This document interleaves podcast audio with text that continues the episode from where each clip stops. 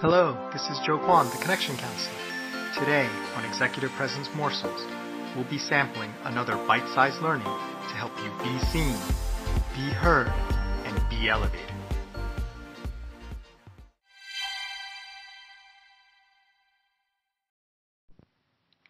Welcome back to Executive Presence Morsels Revolution Week. And again, we'll be talking about some concepts uh, that came out of a book called Blueprint for Revolution by Srdja Popovic. And one interesting concept which they share is the concept of pillars of power. No government or organization can exist without certain pillars of power propping it up. Not literally, but figuratively propping it up. So um, let's use the example of, let's say, a government uh, and some of the pillars of power. So one, which is probably uh, maybe the most obvious, is the military, right? The um, support and the uh, endorsement of the military and the military following the orders of the government is an important pillar of power, and often that can be a fatal pillar of power if you lose it if the military turns against the government. So that's one that may seem um, a little bit more obvious than others. Uh, there are others uh, which are uh, also very powerful and important, such as an economic pillar, right? Who are the people who are the movers and shakers in that country uh, who have influence and who have real power because of the economic impact uh, that they have. So it could be an individual, uh, it could be a company, uh, it, it, could be um, smaller sort of local governments as well.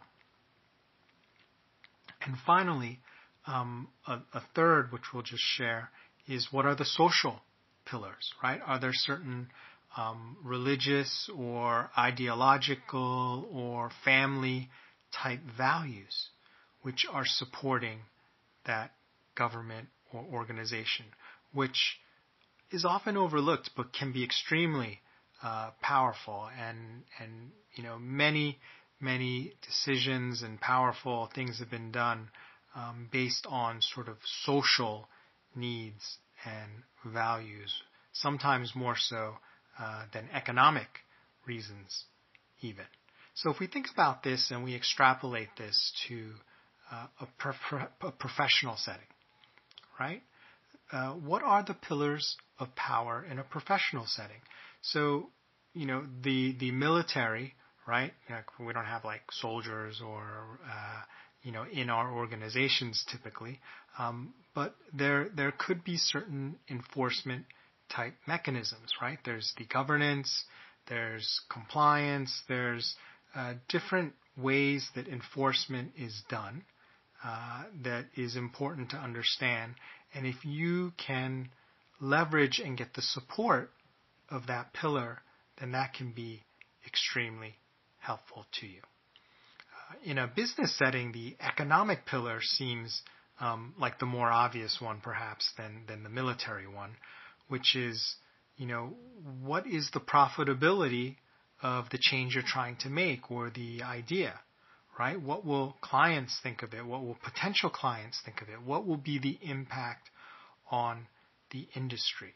Um, you know, for those who've uh, been in an organization uh, for any amount of time, they start to understand very quickly that uh, ideas uh, and and sort of initiatives where you can show and prove the profitability and the economic benefit of that program or idea are generally received better than those who are not or those that may be a loss leader.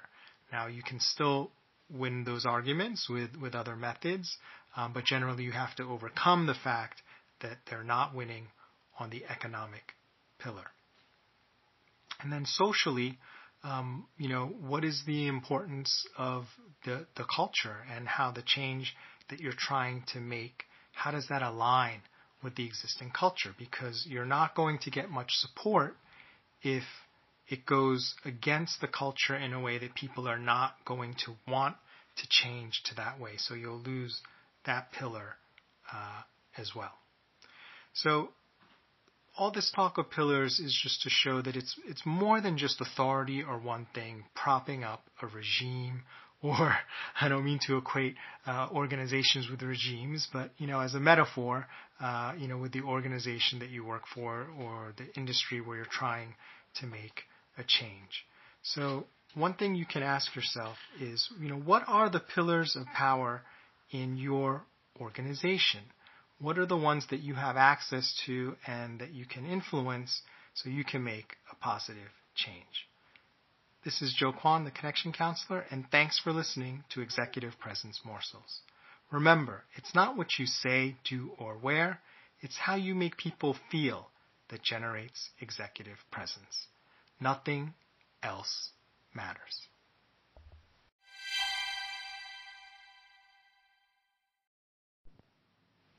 If you like, please stay tuned for a preview of tomorrow's episode, brought to you by our sponsors.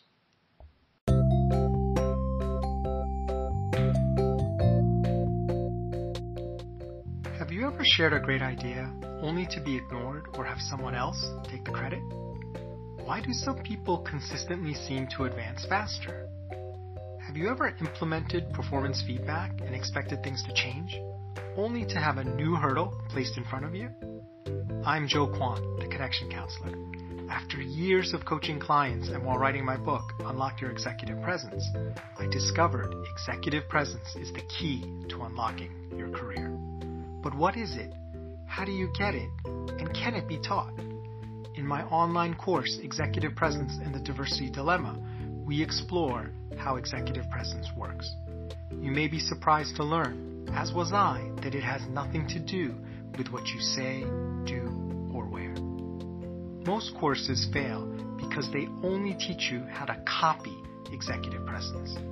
We'll start off by revealing how it actually works, which is based on how you make people feel. Next, we'll explore the six degrees of executive presence, which will help you generate it on demand. Finally, we'll cover how to make your authenticity an asset, power of introverts, and generating executive presence in virtual meetings. If you are a high potential professional with the skills to advance, but who is struggling to get the right attention, then this course is for you. The first module is free, so join us today on udemy.com so you can be seen, be heard, and be elevated.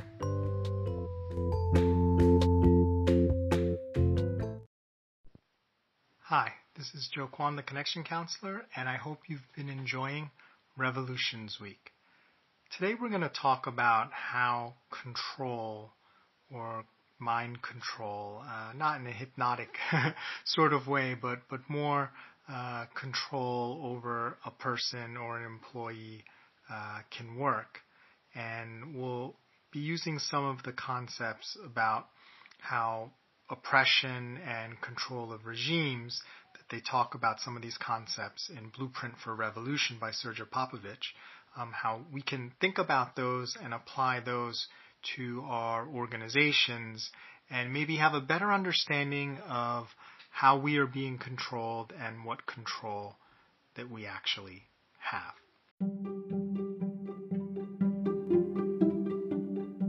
Thanks for listening. Can't wait to be with you again. Join us next time for another tasty executive presence morsel.